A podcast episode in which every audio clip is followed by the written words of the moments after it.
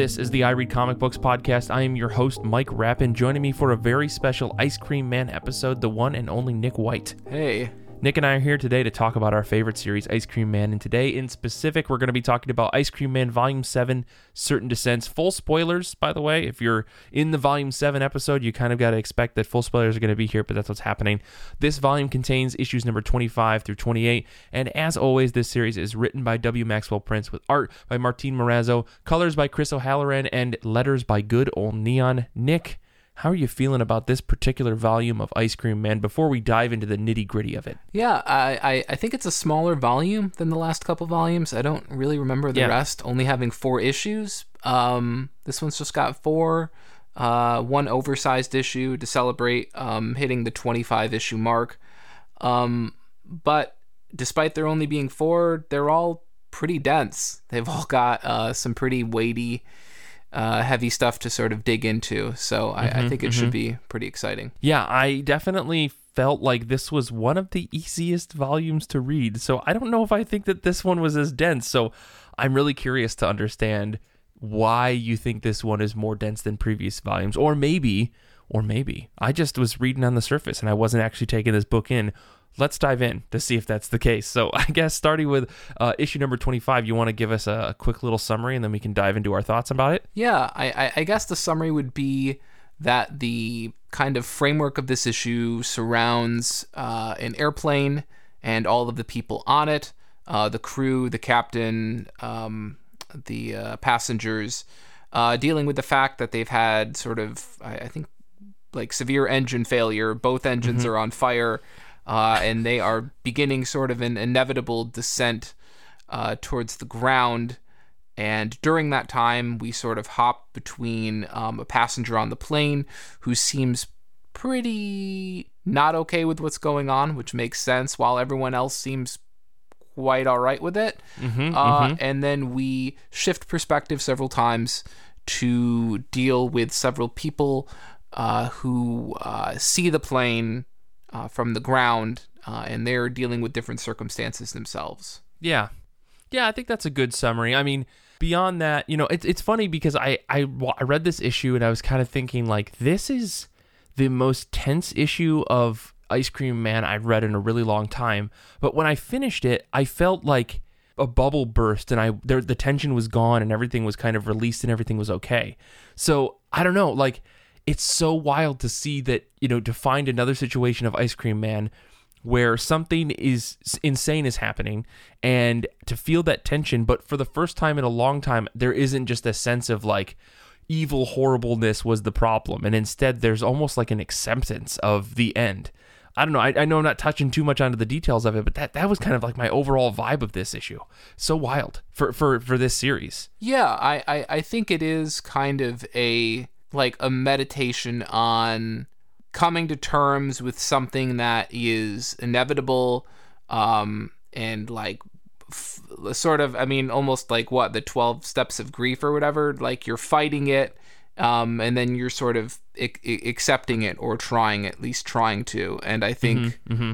I, I think more recently with some of the last two or three volumes of ice cream man i think we've seen some of these these issues where it's not just uh terrible shit happens and uh, uh, that's a little reductive but but yeah, certainly some yeah. of the stories were like that and and and recently i think we've had stories that are more like yeah uh, terrible shit happens but then what do you do with that or mm-hmm. Um, mm-hmm. you know what does that mean big picture and and i think that this is one of those issues as well yeah i i really found the like we got a ton of different stories and i think you hinted at this in your in your summary here but were they touching on on different elements that we'd seen before in the series? I, I couldn't really make heads or tails of it because i was like yeah we've kind of seen this but also not. Like especially the two like heroin addicts right? It just reminded me of some of the earliest issues of ice cream man where we saw those two folks who were doing drugs. I think we've come back to them maybe a couple times at this point in the series right? Yeah yeah and and in terms of interconnectiveness i don't I don't really recall this issue playing around with that as much as some of the other ones in this volume. But you, yeah, you you do sort of have this moment where uh, you do uh, encounter the the pair of users from from Ice Cream Man uh, number two, and I and I did think that was that was interesting because in some ways you almost start to get this idea of what if what if time is a bunch of what if time is like everything happening simultaneously, right? And that Yeah. you know all of Yeah. all of that crazy shit somewhere out there. Um, um, Matthew McConaughey is is crushing a can of beer and putting some cigarette butts into it. yes exactly. Uh, you know and, and that's that's the thing about this series right is where i think we as podcasters think this whole series has us been saying is it all connected? What does it all mean? You know? Um, Right. and when we get these moments like this it makes me think that maybe there is a grander story but to what end you know? Um, i think this issue in particular kind of spoke to me in a sense of thinking like the signal uh, or the, the ending of this issue kind of we saw a rep- repetitive like series of, of acceptance. People trying to find hope or people trying to find something to relieve their anguish in their final moments of life or in, in some terrible dire circumstance. Um, even to the end where our, our protagonist or the main character of this issue harold you know he finally comes to accepting that we're all going down and that's it. And there's almost like a sense of bliss that comes from that. And to me this makes me think we've been talking about this vo- issue after issue volume after volume like Ice Cream Man has infected the world with this kind of awfulness, and we see it propagate in myriads of different ways, right? But is this issue the sign that something is changing? And I think, like, I personally think that that's the case because, especially given the bonus comic that came with this issue, this is the beginning of like a, like something happening and changing for the world after all the awful things that Ice Cream Man has kind of perpetuated out into the world first in like direct action and later in like really subtle things. I think that's what we talked a lot about in the last volume of this. So I don't know what, what's your take on things, Nick? Yeah, that's that that's a tricky one. I I do feel like this issue is maybe something of a shift and obviously the most overt logic behind that would be the uh, story, the extra story at the end of the issue, which is probably the closest thing we've gotten in a long time to Ice Cream Man, the book, uh, attempting to perhaps revisit the whole uh, Rick slash Caleb um, showdown of sorts um, that existed. I want to say largely in volumes one and two, and and maybe 3 but Uh, but I think it was sort of put on ice before three. Yeah. So we definitely get some of that. I did feel in some ways that this issue was in line with some of the more recent ones we've had, where Ice Cream Man really isn't um, at the forefront. We maybe don't see him much or really at all. Um, and Right. in certain issues, recent issues, we haven't even seen him. We haven't even heard about him. His presence doesn't even seem to be anywhere. And if you want to deep dive into it like we have, I think one of the things I've always felt is like at a certain point, the book hits some sort of an autopilot where Rick or Ricardus or Ice Cream Man, whatever you want to call him, uh, basically says like, I don't need to get my hands dirty anymore. Um, I don't even need to sort of wait in the wings and make sure everything works. Like I've got everything running on autopilot now. I don't even need to be anywhere. Uh, all of these individuals and people and organizations um, are are basically doing exactly what I want now. So you don't even need me. Um, Right. period. And and this issue is like that up until near the very end when uh, Harold, uh, the only um, passenger who seems somewhat distressed, or one of the few, um, because he encounters the flight attendant uh, who is crying in the bathroom, and she tells him that the um, oh you know what sorry I've got that wrong. The flight attendant brings the bomb on the plane, sneaks it on in a carry-on, and this is told to Harold by oh the kid, the kid, the kid on the plane. The kid on the plane tells Harold Yeah. um, that the, the flight attendant brought a bomb on, and that's Right. what blew up the plane. Right. And Harold ends up finding the flight attendant and she's crying. She's like, I, he was just a smiling man. I didn't right. think that the it would, you know, smiling he man convinced gave it me. to me. Exactly. that to you know to us as longtime readers, we know that that's Ice Cream Man, right? Like, Right. There's always a smiling face. I mean, we even see that in the bonus issue. Yeah, yeah, exactly. So so in that one moment you sort of have your oh, okay, so he is he is involved. Like he has a presence in this issue. Right, but I, you know, I think we're, you know, really in the in the mud on this, and I think that in a certain way, like maybe us deriving this idea of oh, Ice Cream Man doesn't need to be present. I think that's almost W. Maxwell Prince saying I don't need to throw throw this guy in the story for you to understand who's causing this chaos. Right? Um, I think to to that to that end though, like this is one of the first times in a while we've actually heard about Ice Cream Man being directly involved, even if he may have been directly involved in previous um, issues. And I know that we've had like bits and pieces like the Christmas issue and all that stuff, but Right. still, um, it, it seems to be a less and less more co- less common thing, and it's interesting to see how chaotic an issue can be without a direct involvement. Instead, it's just the byproduct of something happening. So. I don't know. It's it's this is an interesting issue though because it still ends with that that calm moment. I think everybody ends with that calm moment in some capacity. Well, I I think the trickiest part of this issue for me, and and I definitely got to that point like you did, where you sort of ask like, is this a really negative issue or is it not? Mm-hmm. But the the the tricky thing to navigate for me is the obviously the plane crashes, the black box is recovered. We have a scene towards the end of the issue where whatever the flight aviation safety board whatever you know is is discussing the events.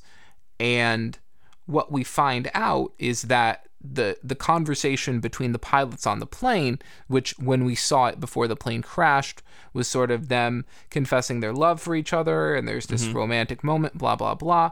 Um, when we listen to the conversation on the black box uh, it's actually a very argumentative conversation. Yeah. Um, one of them professing their love, and the other one's like, "What are you even talking about? Like, are you crazy?" And like, I hope this plane blows up now because this is like wild or whatever.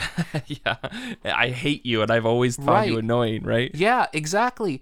And and you, w- I mean, what do, what do you make of that? Right? Yeah. Like, what do you do with that? Yeah, Does it? I- I mean, this is this is reductive thinking, right? But when sometimes when you look at something like that, the real tempting question is just to go like, well, which one's real, right? Right. Right. And that's a simple way of thinking, but w- which one's the truth? Which one? Which one, quote unquote, really happened? Mm-hmm. Well, I think this this whole volume kind of touches on the aspects of what is real and what isn't, and we'll talk about that. I think in a, in a couple of issues. I specifically am thinking about the metamorphometasis issue, um, number twenty seven, and then the end of twenty eight. But uh, still, I, I think that is the the horror aspect of this issue, right? It's Ice Cream Man and us wondering like what's real, what isn't. Uh, was this nice little thing that we saw like actually just a ruse the entire time? Maybe the plane was way more chaotic, but Harold for some reason found peace, and therefore that was kind of the vision that he saw in his final moments, right? Um, Yeah. We're not, we're, we can't really know, but again, that is the question that I think a lot of Ice Cream Man always leaves us with: is is this real? What actually happened? Sometimes, and you know, Prince and Morazzo and Co. Like they they deliver this perfectly convincing story for us. Um, and I love that. That's you know that's what makes this series great. Well, and and I think, and I forgot about this until now, but I I do wonder if they sort of answer that question right? Because in the order of things, the plane crashes, the National Safety Board reviews it, we have mm-hmm. the black box, and we cut to the plane at the end, and there's a pair of birds over the wreckage, mm-hmm, and I mm-hmm. believe they're both blue jays. And if you recall, when the pilots are talking about reincarnation and what they believe in and how that happens, um, one of them says that he would like to come back as a blue jay, and so you mm-hmm, have the two blue jays over over the wreckage, and that is, I believe, the final image. And so. If, Yeah. if you consider the final image to be sort of the definitive word on that, well, then you know I, I I guess I would look at that and say, well, then you know maybe maybe what we saw on the plane was real, and and the black Yeah. maybe the black box is, well, I I don't know. Maybe that's maybe that's Rick's doing, uh, Right. for all we know. Um, right and i mean there's also that i mean there God, we're, we're really have to eventually move on from this issue because i know there's No. there's a million things to unpack but the two things that i want to point out about that is at the end so they see the blue jays but also we see nothing in the plane except for like the the, the cross stitch that the old woman was doing. You know i don't think Morazzo and and uh, prince are afraid of drawing violence. I don't think they're afraid of drawing like dead bodies right? Certainly not. so, but what I'm getting at is that there is no bodies, like, or there was no bodies in the plane, and I was kind of like, not like looking for it in a sick way, but I was like, they're going to show this, but yet there was nothing there. It's just the wreckage. The other thing like that I thought, rapture sort of thing. I- exactly, and it is a question of like, was there some like magical thing that happened here, something that beyond the insanity of the world that's happening? So I, I found that to be interesting, as well as you know the the sergeant that who you know they're, they're reviewing the black box information, like the sergeant just like doesn't care. He's just like this is an absurd thing. Like we all go down. They they you know continue this mantra that I think W Maxwell Prince sets up in this issue. That who knows what that could mean. I, I mean I have my theories, but we'll talk about that at the end of the the um, episode. But still, I I found that to be really interesting that there was still that question mark at the end.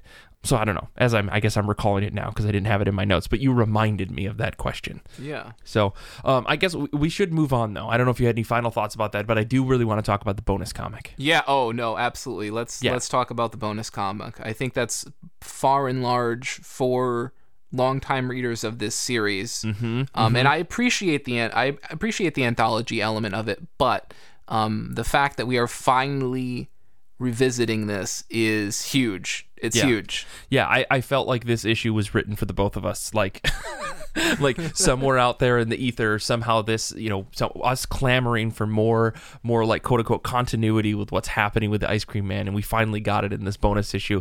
Um, you had told me that you had mentioned it to me way, way, way back that this was like the big issue. I think even in the previous episode you mentioned that, and so. Finally getting to see it, I totally understand because I think I finished that bonus comic and I texted you. I said, "Nick, you got the bonus comic and when you read it, right? You remember that?" Um, and you were like, "Mike, I was screaming about this when it came out." I was like, "Okay, okay." Yep. Um, but yeah, this this issue is insane because we're getting. I didn't know what to expect. I kind of was like. Get, got a hankering i think like two or three pages in because we're seeing all these insane like things that exist like i don't even want to say deities they are just otherworldly beings things beyond imagination in some ways like the pointillism monsters or whatever they were called right like um, right. The the tree people, the veiled brides, the candy stripers. Yeah. Mm-hmm. Yeah. And Satan. and you know just good old satan which which i thought was so funny because i Yeah. think that we've seen people like look at ice cream man and think oh that's satan i think right but Right. clear like the way that they talk about is like satan who like doesn't really have a lot of power just likes to fuck around like I, thought, I thought that was such a funny way to portray him Yeah, yeah. Because uh, as as it says, uh, and and what what exactly are they up to? Well, uh, as the comic says, all will bear witness to the grand and final trial of Ricardus, mm-hmm. otherwise known as Rick. Otherwise, oh, go ahead. I was, I was just I was going to interrupt you to just continue on, but you know, Yeah. Rick, aka Ricardus, aka Ice Cream Man, um, Right. aka many things. I, I found this to be so insane because I, I think we've talked about this in the past. We don't really know what the timeline is.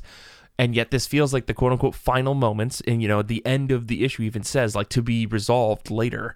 But the thing that I found craziest is that Caleb is there. And so is this, the person whose name I can't remember, like the older man who kind of sends them off way, way, way back in the day when we see the desert issue, um, Right. where there's It's- it's Ricardus like- and Caleb and stuff. Yeah, it's it's the the the I don't remember if it's technically their dad, but it's certainly a father figure. Yeah. And if I'm remembering this right, Rick turns into a giant spider and kills him. hmm Th- that was the thing is I thought that that guy died. So the fact that he's there with this big book and they're putting Rick on trial, it's like, when did this happen? Or are these like otherworldly beings trying to eliminate this what they call like a like a trickster demon or something or chaos demon? You know, I I, I just want to know more. Well, the issue does begin by saying that it happens many universe cycles from now. However, Sure, you sure. want to read into that or not. and Star Wars was long, long ago, far, far Yeah. away. So like, And as for your questions about the the two figures, right? Because we we we begin with sort of uh, Rick being on trial, and we're greeted by these two figures, one who resembles Caleb and the other who resembles the old man, except their eyes are just like black, like pits, right? And at this point, we certainly think that the old man is dead, and Caleb. Well, that's up for grabs depending upon what you want to believe, because he certainly seemed dead to rights in uh, in the back of that ambulance. But we've seen different characters in different issues that don't look quite like Ca- don't look quite like Caleb, but they look pretty close.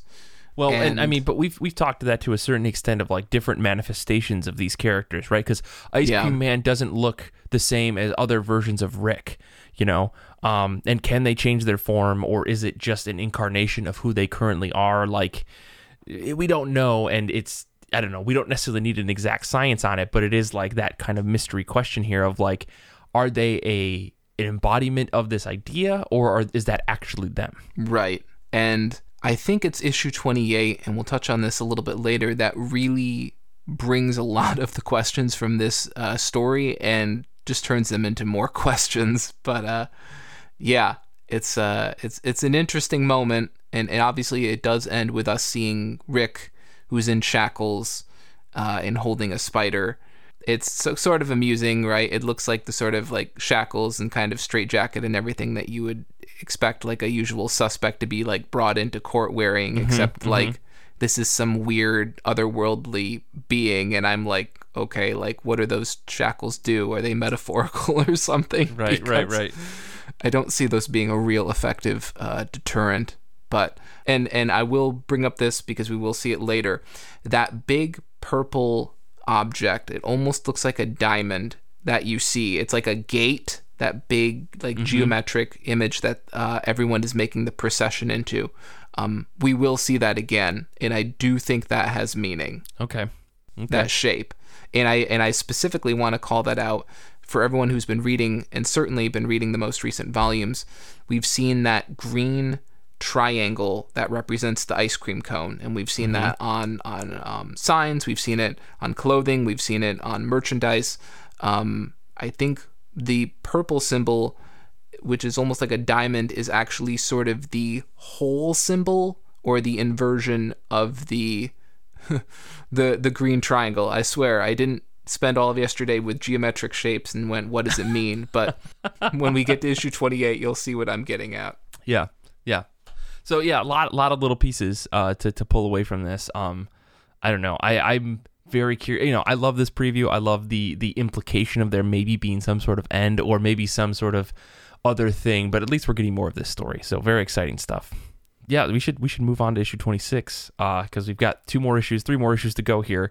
So, um, you know, this is an issue all about the a person who is traversing their family tree from the top to the bottom to try to find the root of what they believe is their, the cause of their addiction. Um, things unfold a little bit differently, and they break one of the branches, which like I think kills one of their second cousins or something. Um, but Right. Right. I like this little this little dumb metaphor issue. I thought it was a pretty fun idea uh, to talk about a family history of addiction. Um, you know, I think Morazzo and and W. Maxwell Prince are just having fun with ideas at this point, and I love the way that this is all done together. Um, I don't know, Nick. What were your thoughts? Yeah, so issue 26 has the title of Unfortunate Ancestry. Uh, the kaleidoscope image, as we know, there's always a kaleidoscope page, um, is a tree with several branches, and the subtitle is Who Came Before You. Uh, you're right, the issue does kick off by saying, Please rotate your book 90 degrees clockwise. And I'm like, Oh boy, here we go. Uh, we're on to something. And we're, we're greeted by this individual named Michael Arvek. He's climbing down his family tree because, quote, uh, he wants to know why I am the way I am. Simple enough. Mm-hmm. I, I really love the structure of this issue. I love that um, as he's climbing down the tree and the branches extend, um, the branches as as they shoot out, he he sort of Morazzo takes the middle of these branches and and turns it into like a panel, um, Uh, an image of of of Michael's history. And um, it's just a really elegant way of of navigating the panel, navigating the panel layout of something that could honestly get quite messy um, if you didn't know what you were doing. And so yeah, we uh, we sort of navigate through all these different relatives of his. I believe starting with his great great grandmother, great grandparents, Great, yeah, great grandfather. Yeah, basically coming to America, right? right? Who's a calligrapher And it's worth pointing out that his two big samples of calligraphy that we see, one of which says lickety split, which of course has Ice Cream Man connotations, and the other says we're all going down, which I mean, that one's not hard to figure out. That was just the last issue. Keep track, everyone. uh, come on, come on. It's, uh, it's, you can't even call it like a real recurring theme. We just saw it. And this individual, I think, like dies in an opium den after using it to cope with losing work. We get to his grandmother, um, Mary Ellen, uh, clearly struggles with alcoholism. Um, she's like working 14 hour days on a factory floor. Um, and like she dies during the delivery of Michael's father. Mm-hmm. And I'm just going through a couple more other relatives here just to give the brief outline. Uh, we have his father, JB. Clearly, it's the 60s at this point, um, who's like going around busking for change. And as they say, like he's playing songs no one wants to hear anymore. And it's interesting because he's singing Rock in the Morning, Rock Around Noon, right? Which I'm mm-hmm. pretty sure is a lyric from the Burned Out Musician in Ice Cream Man 3. And Rock Around, whatever, Rock Around Noon or whatever, like that was his one big song, if you Right. recall. Yeah. I, I wasn't sure if those connected back together just because I, I I know this this team likes to make callbacks to their own stuff. And we we see some of it, I think, later. Still, I, I don't know. Is that the same? Well, we'll have to double check. Oh We'll- no, we'll I don't I don't I don't think it's the musician. No. No, yeah, I don't think it's the musician, but is it the same song? I mean, we'll have to we'll have to check the books on that. Yeah. Well, it's certainly the same time period because Mm-hmm. that guy was also playing in the 60s. So this guy ends up apparently his brain gets heavily warped by LSD so that he would say things like quote uh, this world is haunted by a man in an ice cream truck if only they knew. Uh, Mm-hmm, so that was kind of uh, cryptic. And, you know, Michael points out that his dad passed away last year, and by Michael's account, he's been, quote, drunk or high pretty much every day since. Uh, I did say uh, in that image, please note, right below the image of Michael popping pills is Michael floating across a crosswalk, but behind him, but very, very small on the other end of the crosswalk, is Ice Cream Man. It really. Hold on Yep. a second. Okay, Yep. continue, continue. I'm looking. Well, this there's up. there's a couple like very small "Where's Waldo" Ice Cream Man moments. There's even one on the cover of 25 with the giant plane going down. If you look in the upper right hand corner of the plane, um, it's Oh, very I- small, but yeah, I- resting on the um the the edge of the plane, yeah, Yeah. of the wing is Ice Cream Man. Um, interesting.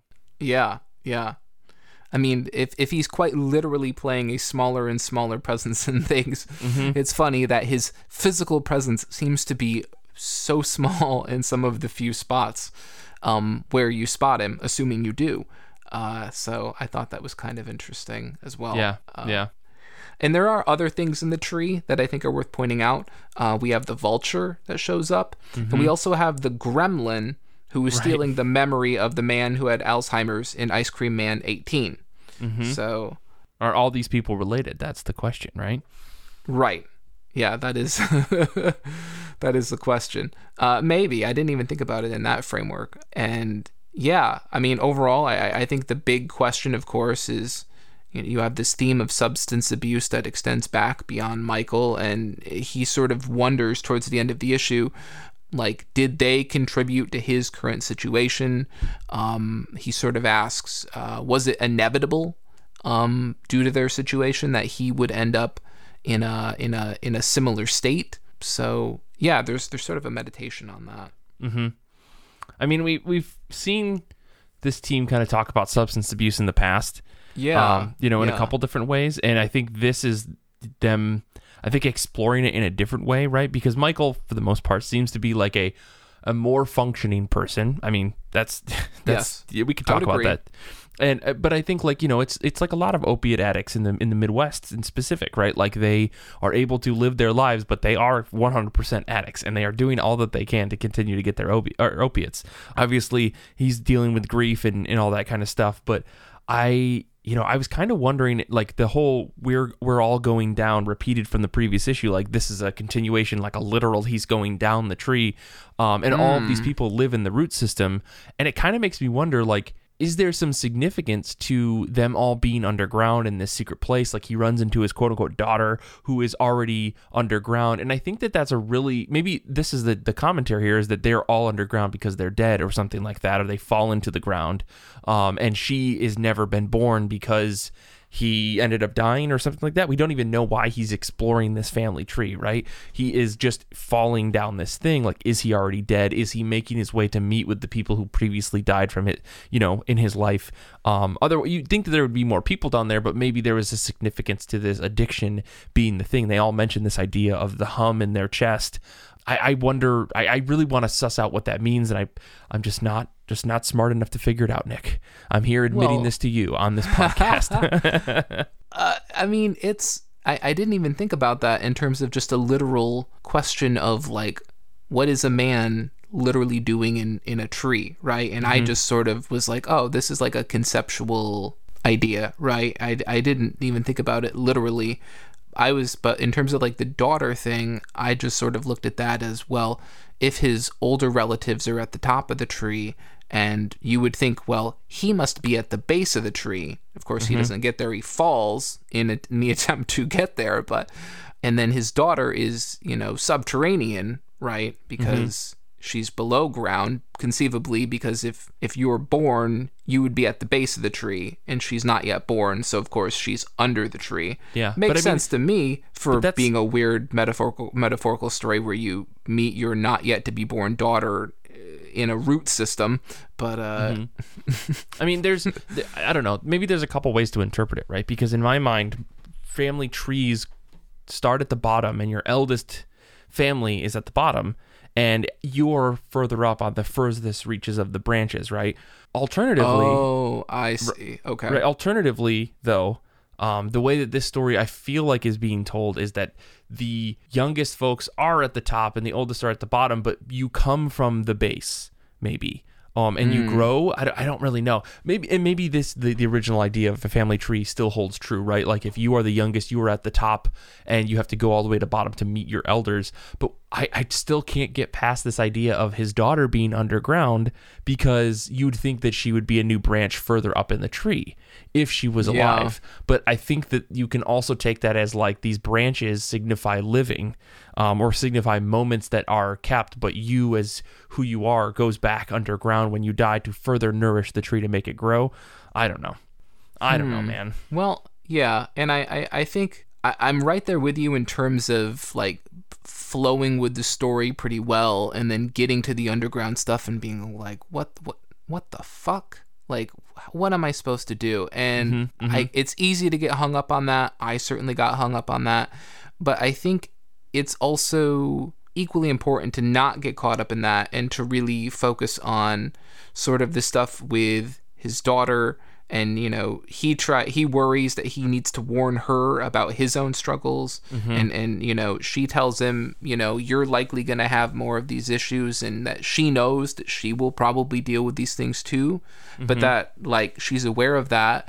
And you know i think there's sort of a like knowledge is power kind of thing that like yeah you know about this and you're at least aware and cognizant of these problems and you're you're going to try like you're going to try your best and and maybe that's enough. And she shows him that that door right? She shows him to this door where you end up um like meeting several of the relatives. I think it's the great grandfather um i think it's his his grandmother and then his dad. I Yeah. think those are the three.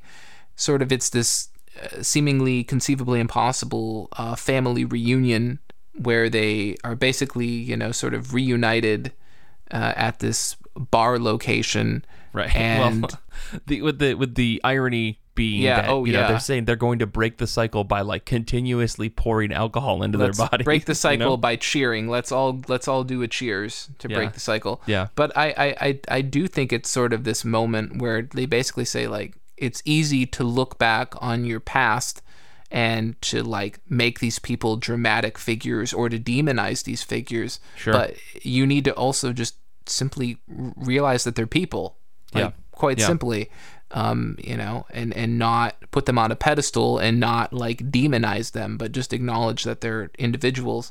And like this gets into like this is like this is where Nick goes off the um, you know, off the track completely. But Uh-oh.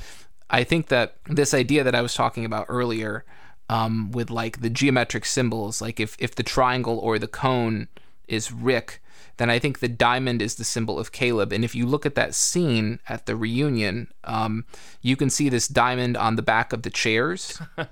God damn it, Nick. Uh, You can also see it um, on the light fixtures that are coming down from the ceiling. Interesting. You also see the diamond at the um, end of the small story at, in the um, first issue, the the you know the court scene, and yeah, I don't I don't know if there's like what you can read into that, but if you notice, this diamond symbol seems to show up around Caleb, and this triangle symbol seems to show up around Rick, and I guess if you consider the diamond to be the whole symbol or the symmetry or the completed symbol or uh, it sort of fits in with Caleb's idea that like everything is whole, mm-hmm. like everything is a, a unified, you know, we're, we are all one or whatever he says all the time, like we are all the same or whatever.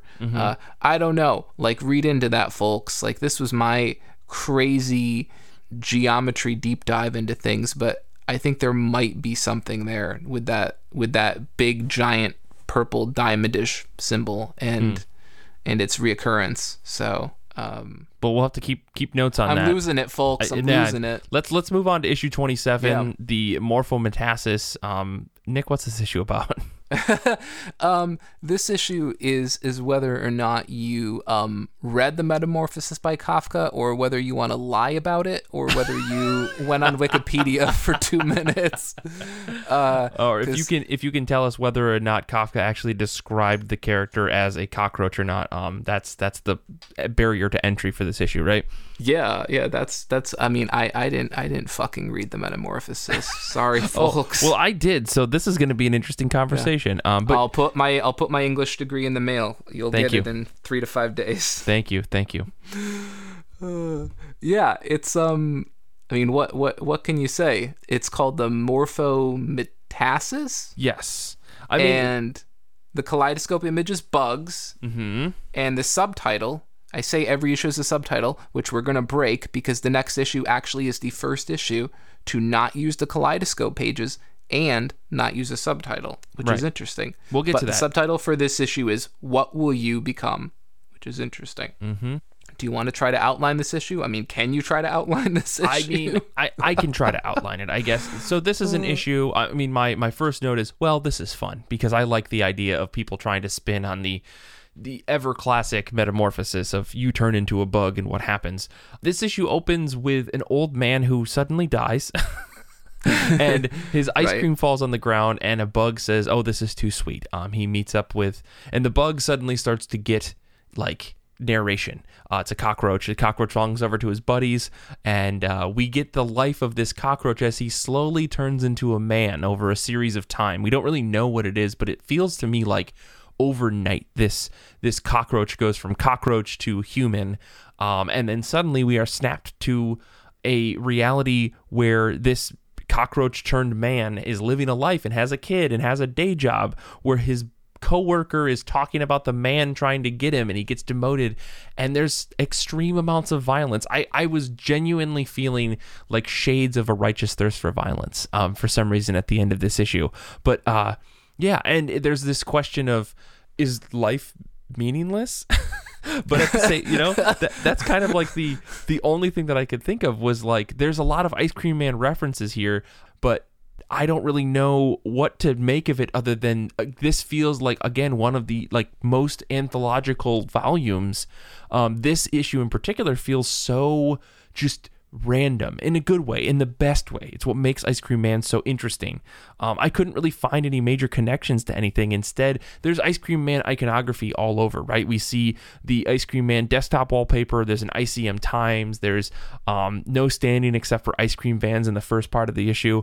But otherwise, there's it's just a story of this weird thing as a bug tries to compare its life to that of a human's and recognizing so many things are futile and annoying and dumb about living the life as a human. A bug's life is so much simpler and we could start playing whatever music you want and we could talk about Kevin Spacey's a locust, but that's not what I'm getting at here. Play some Randy Randy Newman. Randy Yeah, Randy Newman, music. thank you. Whatever the Um, Randy Newman song from A Bug's Life. So yeah, I don't know. This this issue was interesting. I, I feel like it's it's the kind of chaos that we expect out of an Ice Cream Man issue, um, even down to the last moments of extreme violence.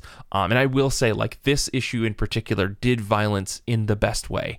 Um, I really, really have to admire Morazzo's just insane, brutal, violent pages that he has in the last couple of ish- uh, pages of this issue. Um, so yeah, I don't know, Nick. What, what were your thoughts about this one? Yeah, I this for me is one of those issues where you can sort of tell that W. Maxwell Prince was like, this is what this is the thing I want to mess around with. This is the thing I want to toy with, and and sometimes it's not a real complicated thing, and it's not like a real lore driven thing. But um, I think this issue honestly feels like uh, I wanna I wanna play uh, Kafka's work in in reverse essentially. Um, I want the reverse transformation, and yeah, you you you have this bug named Grg G R G, um, who of course becomes Greg after gaining human limbs, uh, and confronts and scares a bunch of uh, several people in the park who you might recall were actually discussing the events of Ice Cream Man 25, the plane. They're discussing the plane, which is interesting. This part I find really jarring to me, and if you want to get hung up on details like I sometimes do, I believe the issue literally says days later, and days later he has he wakes up and he's fully human.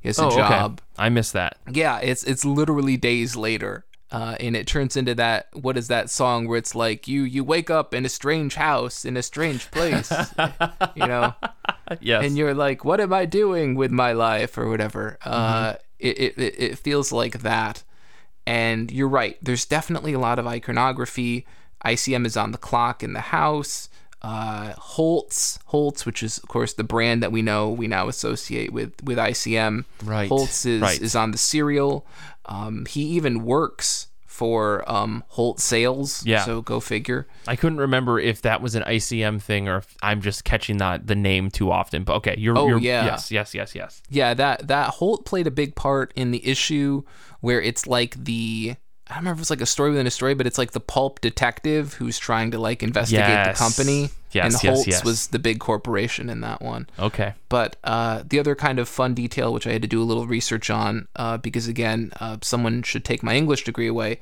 was that the son at the kitchen table for breakfast is reading, I think it's like Ovid for kids. It's like Yeah. Ovid for kids. Yeah. And Ovid's most famous work is Metamorphosis. Ah, I see. Okay. and I, I read a little bit about it, and I did. Uh, the the work includes and discusses several different transformations throughout the whole. Um, I think it's like an epic poem. Technically, Mm-hmm. there are a couple other English majors who are coming to my house to take my degree at this point. Right. And um, Wikipedia says that these transformations are often quote located metatextually within the poem through grammatical or narratorial transformations, which I think is actually interesting because when you look at the narration and the text within this issue, you can see that as he becomes more um, more human, or when he becomes more bug at the end, the narration in terms of the grammar, the punctuation, the spelling, it all shifts. It all changes, and it and it progressively changes. You know, in terms of like the complexity of his sentence structure and his spelling uh, changes as as he becomes more human. And so Right. I did think like- that was kind of interesting. and his the way that he speaks ramps up significantly quickly, right? Like he goes Yeah. from speaking in this really broken, misspelled English to like really beyond my reading level type English. You know what I mean?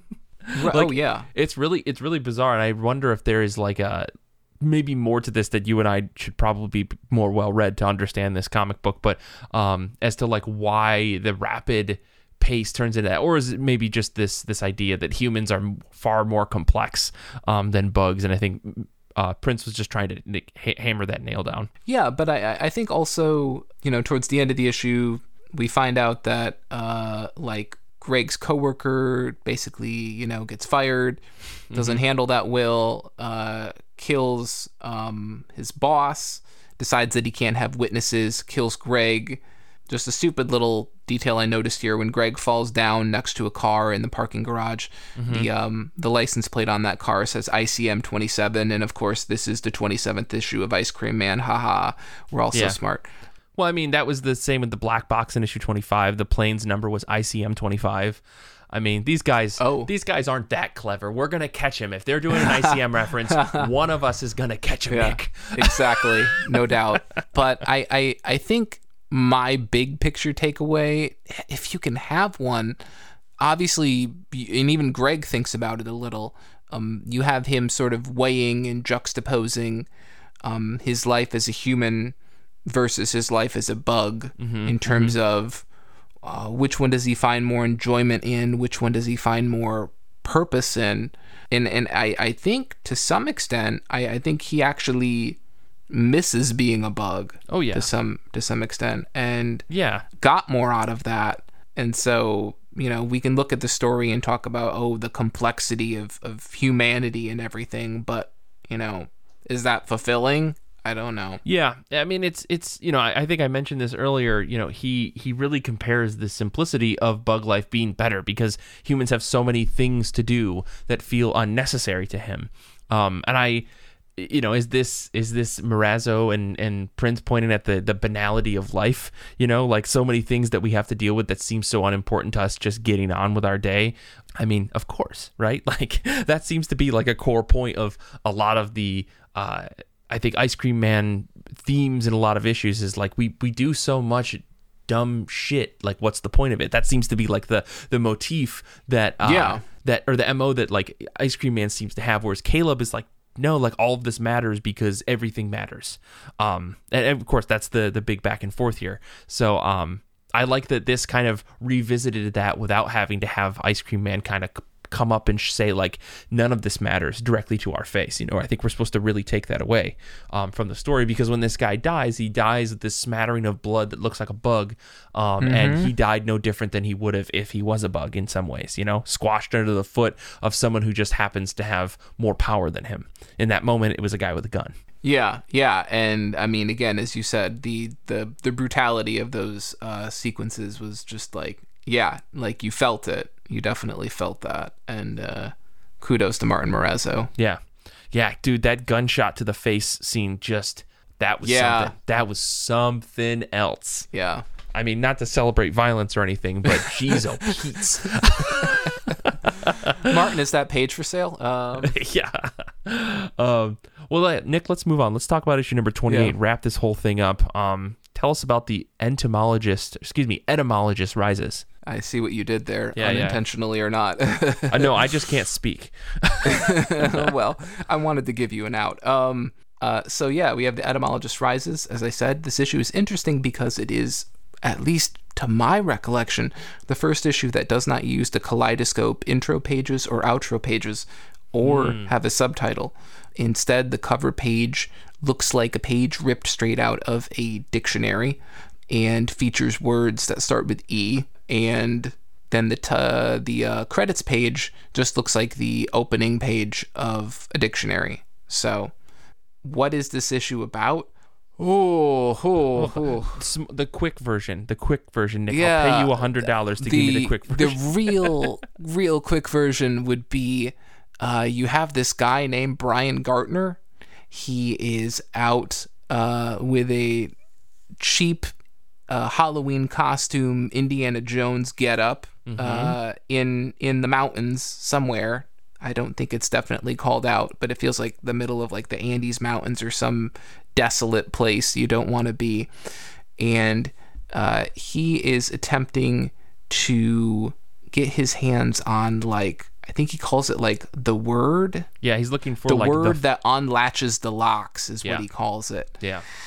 He's a very self-important, smug little fuck, and he loves talking about the origins of words, but he always seems to be talking about like Germanic words and Old English words, and he's very uh, he doesn't for someone obsessed with words he doesn't seem to have a real great linguistic grasp on multiple languages for starters he doesn't know the language of the guy that's that's navigating them and he is slowly ascending this mountain.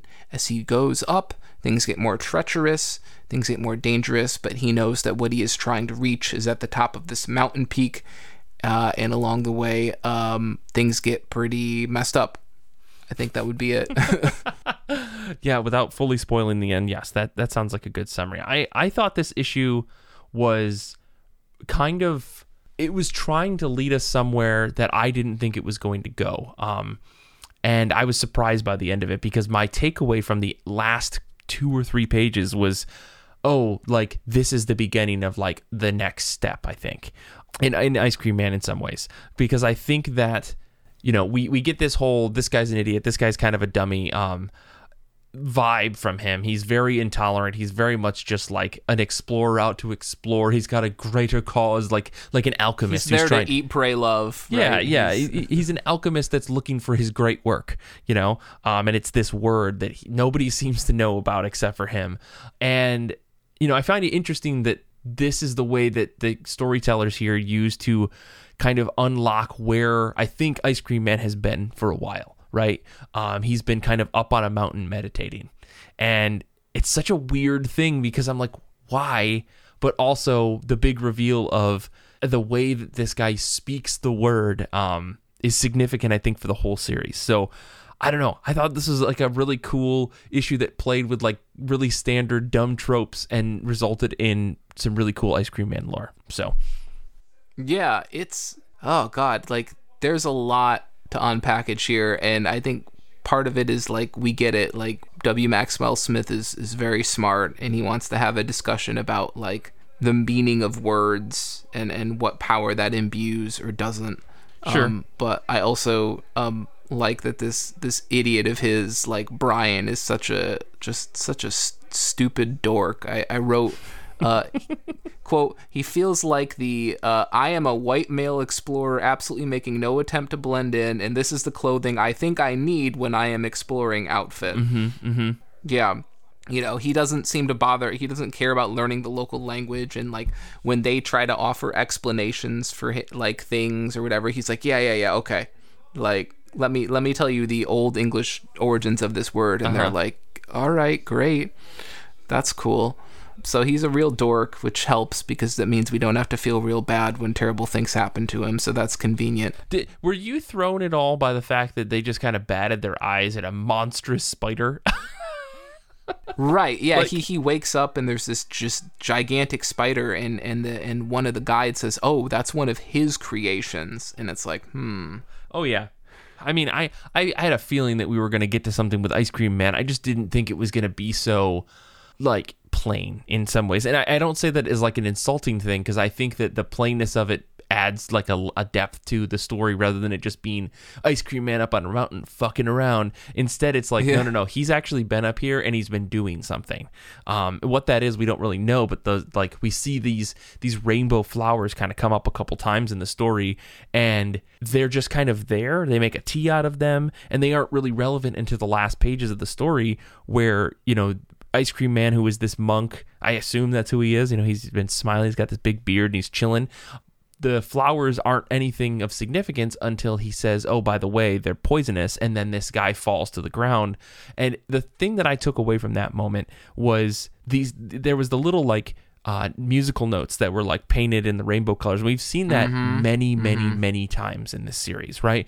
I always took it as like, haha, this is kind of a funny jingle that kind of wraps up the issue or something like that. And especially, it was especially prevalent in the issue that we talked about before with the guy who was playing music um and he kind of had like it was like one of the few positive stories that we got where this guy like got everything that he wanted and to me it makes me kind of recontextualize all of those times that we saw those musical notes because is that ice cream man or whoever's using this whatever power that's creating these types of word bubbles is that them writing something to reality? Like as soon as it's said with these word bubbles with these special little musical notes it, something seems to have come true. And i'm wondering Right. like in all Is the there other power times behind it? right. Is there power behind these musical note like things? And have they been fucking with us the entire time this goddamn creative team you know No, no, you're right because uh, I I didn't even think about that. Like I think people look at that or at least I did after the like issue three, and I go, oh, this is like a callback motif. That's kind of clever, or it's like a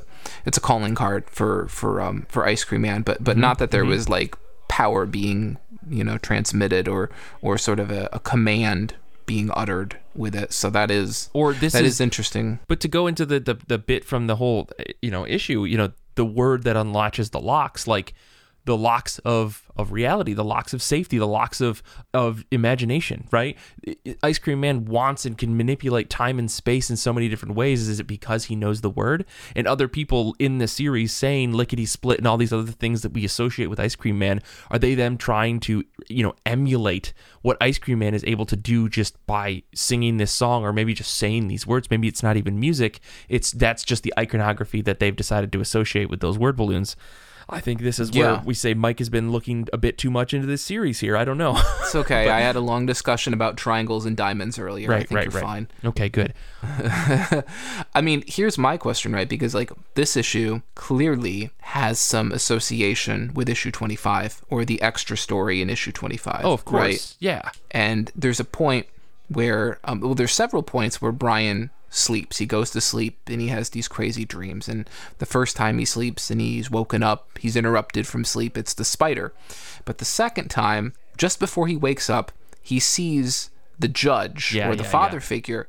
He sees the the judge and Caleb, and the judge says, "Wake up, Mister Gartner." And Caleb says, "Where's Sam?" Sam being the name of the guide. Mm-hmm, mm-hmm. And and Brian wakes up and he tries to track down Sam, and uh, he finds Sam. Uh, he finds half of Sam, half of Sam in the clutches of what looks like a like a yellow Chewbacca on meth or something, like uh, in a cavern. Yeah.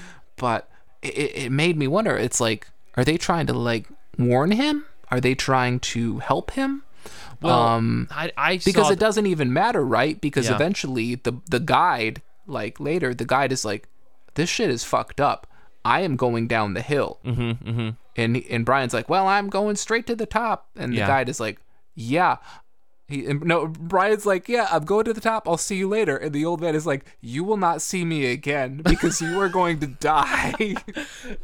Yeah, I mean, I I took that as you know, I I don't know, I, I wasn't seeing that as like a like a portal into the previous issue. Obviously, it's tied together, but he his first dream was like a weird manifestation of this idea that he was trying to find, right? And the second time he dreams, it's like he's seen another quote unquote hallucination. We just happen to know as readers that it's a look into the thing that we had seen before in, in issue 25 the great So- procession, yeah. yeah, so I think that in, in his first dream, you know, the world talks to him about what's happening outside of his dream, and in the second one, I talk took that as he was watching maybe this happen in his dream, but when they speak to him, that's his own mind kind of bleeding into the dream. You know, we all do that, right? Where like you're sleeping, and then all of a sudden, right as a, you know, there's a car driving and it turns to hit you, and then suddenly you wake up and your alarm goes off, right? Like that kind of stuff still happens to people. I think that's what they were doing here. I don't know if there's really more to look into it, but hmm. as we typically do with Ice Cream Man, we tend to look into things far too deep. So maybe, maybe you're right, Nick. Well, I also looked at it sort of like in issue 25 when we suddenly cut to the two junkies, right? And I said, well, maybe like all things are like able to see all other things or all time is simultaneous. Like, is this man climbing the mountain and this otherworldly trial thing? Um, like, is there some like simultaneity or ability to to see between these things? Yeah, yeah. I also, mean, if you want to, oh, go ahead. I, I was gonna say in that moment where he does reach the top of the mountain, they're kind of in like a null space, right? Like they're Yeah. on the top of the mountain, but there's nothing around. There's no background, and this issue in particular has been very good. I think Morazzo does a great job of establishing where they are, climbing up the mountain. I mean. God, you look at this volume alone, you can see the range on this guy, like drawing anything from exploded planes all the way to extremely detailed, like nature scenes and, and big, hairy, meth fueled Chewbacca's. Um, you know, it- but it's very pointed to know that when he gets to the top of the mountain, it's just the ice cream man in, in his full hippie regalia, and there's nothing around them. All the backgrounds are white.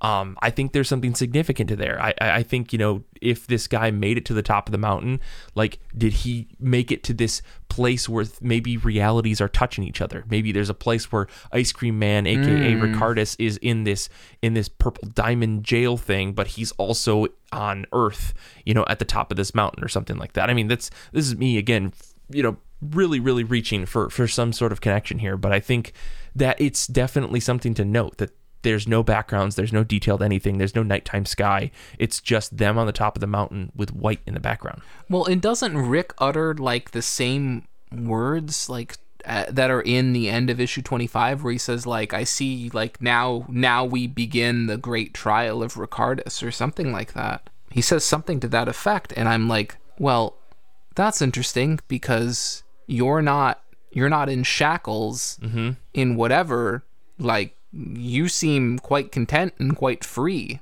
Uh, so yeah, no, you know, you're right. What does that mean? Right, I forgot. He, like his text bubbles are yeah. in purple for that moment, and he says that we all will bear witness to the grand and final yeah. trial of Ricardo. Is this the end of? Is this the end of Ice Cream Man? Nick is the next arc, the final arc. Well, I mean, it's fun, right? Like, isn't it interesting that he's he's using the same words, mm-hmm. right? He's using the same words as the judge, and mm-hmm. yet he seems quite free. He seems yeah. quite happy and it's hard to ignore that this is juxtaposed with we do have the dreams. Mm-hmm. The dreams do intercut with that procession and with the judge and Caleb. And so what does that mean? I don't know. Yeah. It's yeah. uh it's it's it's a tough one. Why do we do this to ourselves, Nick? Yeah. We come to know. we come to we're this done. series and we we read it every month and it feels like we're somehow somehow after all this time still left with more questions than answers. What are your final thoughts on this volume? I just I just want to know. What are your what are your final thoughts here? It's it's it's a it's a satisfying volume. I think mm-hmm. I think people readers who are wondering if we're going to ever see some sort of momentum. I feel like this this this volume provides it in in several issues. And I think it also manages to have some of that poignancy poignancy and and emotional heft that we've, you know, come to appreciate uh, especially in some of the more recent volumes where maybe not everything has to be terrible, not everything has to be gruesome, not everything has to be scary. Mm-hmm. Especially even like when I think about like the Advent calendar issue, right? And like that's not I don't really look at that and go like, okay, well here's the sinister undertones or whatever or whatnot. Mm-hmm. It's just mm-hmm. it's just about the human condition and and there are issues like that that we've seen recently where it's just like, oh, this is just an issue about having a, a relative who's who's losing their their their memory, or um, this is about you know dealing with with addiction, and and specifically you'll see more of that in an issue for the next volume, and it's mm-hmm. just exploring those things. And um, I think at one point, you know, that was like bugging me, and I'm like, okay, like where's Ice Cream Man? Where's Caleb? Where's the momentum?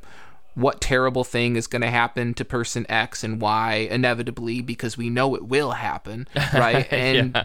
and eventually you're like whatever this is, it's it's fine. It's um, it's almost like slice of life, but it's not but like as slice of life tends to be pretty sunny in some ways. Mm-hmm. And I wouldn't say that this is like dark, terrible slice of life, but it's very much like just neutral gray normal experience and sometimes that's not a terrible thing to read. Yeah. I don't know. Yeah i, I mean i, I don't know. you. what do you what do you take? I, I, it's I, I definitely follow that line of thinking. Like there is nothing that is so dark and sinister about this series that it makes me kind of feel like oh man i'm gonna have to read ice cream man and it's gonna just be brutal and depressing right?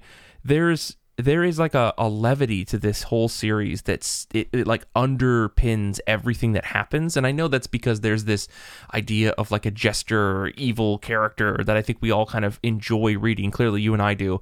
Um, but at the same time there's like it, it it allows for bright moments and dark moments without it saying we're only going to do the dark moments.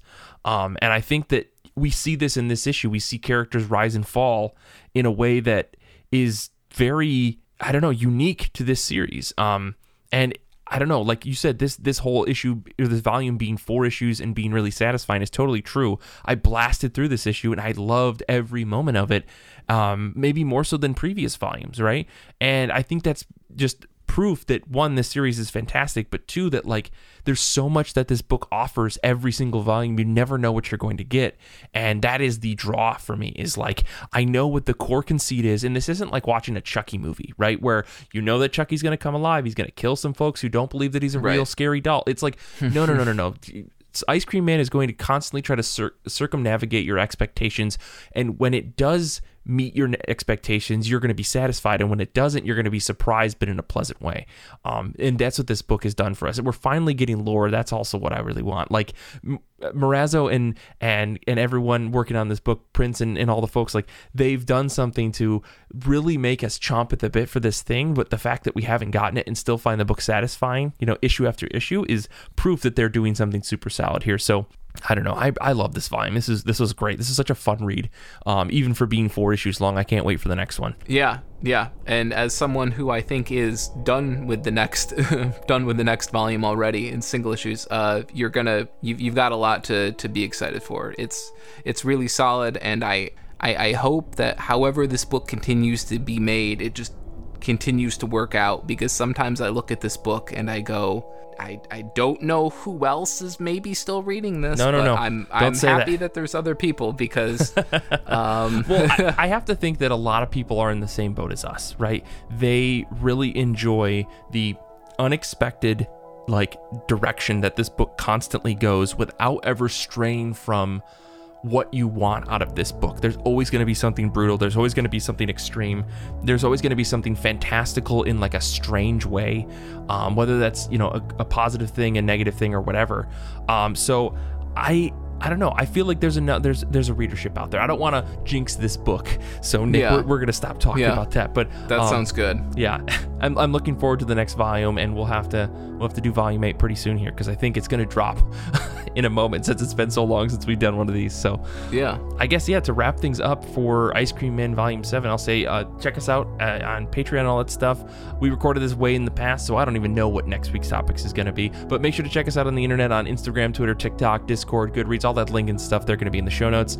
Um, support us on Patreon. There's episodes debut there first. We've got a bunch of stuff that's only available on Patreon, like the IRCB Movie Club, Saga of Saga, and so much more. Uh, Infinity Shred does all of our music. They're the best band in the universe. I want to say thank you to Xander, and uh, I, I, I guess that's it. Like he's an ice cream man in itself, you know, here on IRCB. I want to say thanks to Nick for recording this with me. Thank you for everyone out there for listening and supporting us on Patreon. And until next time, comics are good, and so are you.